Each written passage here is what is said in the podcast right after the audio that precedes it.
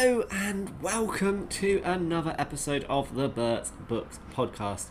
I am really sorry for the noise that you can hear in the background, but the back door is open because it is too darn hot. Well, actually, it's not. It's not too darn hot. It's the right amount of hot, but I am doing too much work for that amount of hot. Uh, I should be sitting in a park somewhere with a book, doing not very much at all. However, I've got a lot to do this week. It is the Orenda Books subscription day tomorrow, 15th of June. So lots and lots of books being packed up, ready to send out to everyone tomorrow. And speaking of Orenda Books, I have got my hands on a book that I've been waiting for a long time. It was The Great Silence by Doug Johnstone. It's the latest in the Skelfs series. I'm going to tell you all about it on the other side of this music.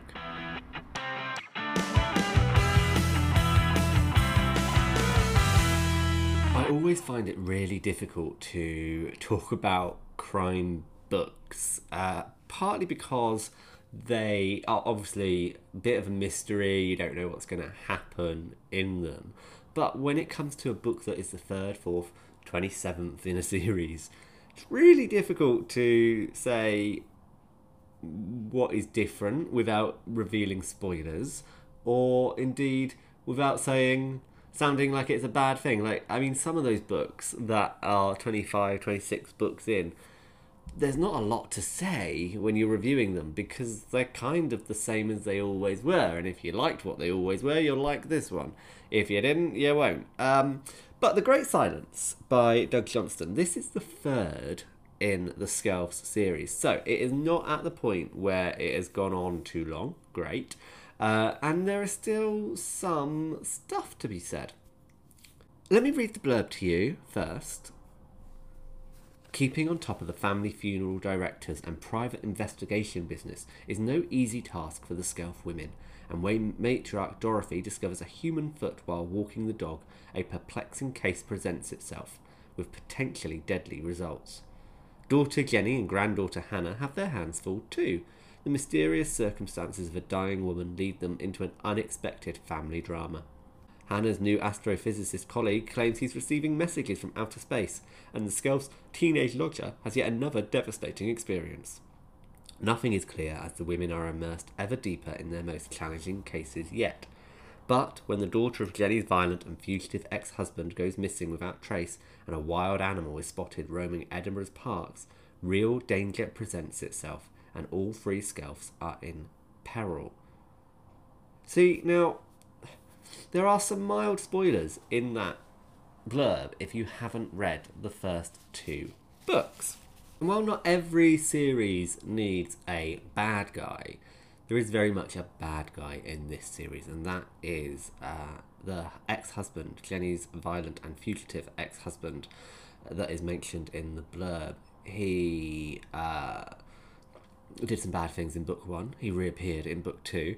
Will we see him again in book three, or is the disappearance of uh, his daughter a coincidence and that it's somebody else involved? Well, that would be a spoiler too far in my book if I told you the answer to that.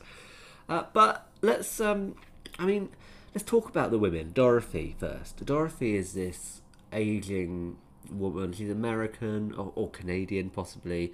She's come over to to uh, Scotland to for love. She's married her husband, Mr. Skelf. He died right at the beginning. He, well, he died before we even opened book one. So book one starts with uh, them cremating his body in the back garden. So they're they are a funeral home, but they're also a private investigator, and um, they are trying to balance the two cases. And actually, sometimes they work quite well together. I've gone on a right tangent there. Uh, so I was talking about Dorothy, and Dorothy starts off by discovering a human foot. And actually, the books always seem to start with Dorothy. And what I am worried about whilst reading this one is it's a while later, it's a while after book two. And Dorothy is aging. She is not doing her yoga anymore because she can't because of the um, the pain it causes her. Uh, and she's starting to think about the Great Silence. Obviously, in in this one, being the Great Silence being a synonym for death. And then you've got Jenny and Hannah both getting on with their lives, both at very different points. And I think that's one of the reasons why I like this book. Is there's three generations of women, uh, and they can all bring different perspectives to things. You've got the woman whose life is, in a nice way, all but over, and then you've got Hannah, whose story is just beginning. Then you've got Jenny in the middle, whose story is a bit of a mess because she's in the middle of it. I think it's the characters that really make this book work. I, I mean, I like I like the plots. I like the uh, the way they interconnect. They're, they're very much similar to Jackson Brodie in that respect, in that he was uh, Jackson Brodie is the Kate Atkinson um, character uh, in things like case histories, where he would investigate three or four cases and of those three or four cases in a book, two of them might connect, but the other two might not, and you wouldn't necessarily know how they might connect and when. So I, I like that because life is like that. If you are if you are the person who is involved in four different things, you might not expect them to connect, but you are the connection. So if they're going to connect, it's going to be through you in some way. And I like that in this book. And I like that, but I like the fact that it's different cases, but three different people investigating them. And then sometimes they'll swap. So Jenny is off doing something and she'll get Hannah to uh, do a little bit of her investigation. Can you go and do this? Can you go and do that? And I, I like the collaborative approach. I like the way the stories mingle with each other. I like that the women are all very distinct from each other and that you can tell them apart without even necessarily reading their, their names. Sorry, I'm getting a lot of notifications come through suddenly. I don't know if the internet's just suddenly popped back on. Um, but yeah, you can read these books and like I say, the characters are so distinct. You you're not going to get lost in them. Um, and I like the fact that it's free women. I mean, I know I've said that, but that these women they don't need men in life. There, there aren't very many men in this book. Um, there's a couple orbiting around. There's one that works at the funeral home, but these are very strong, very independent women. Which makes it all the more odd that it's written by a man, but I'm not sure I'm going to move delve into that. Um, as a man myself, I find what he writes very believable. Uh, I don't know if women do. I, I know that I know of women that have read these books and loved them.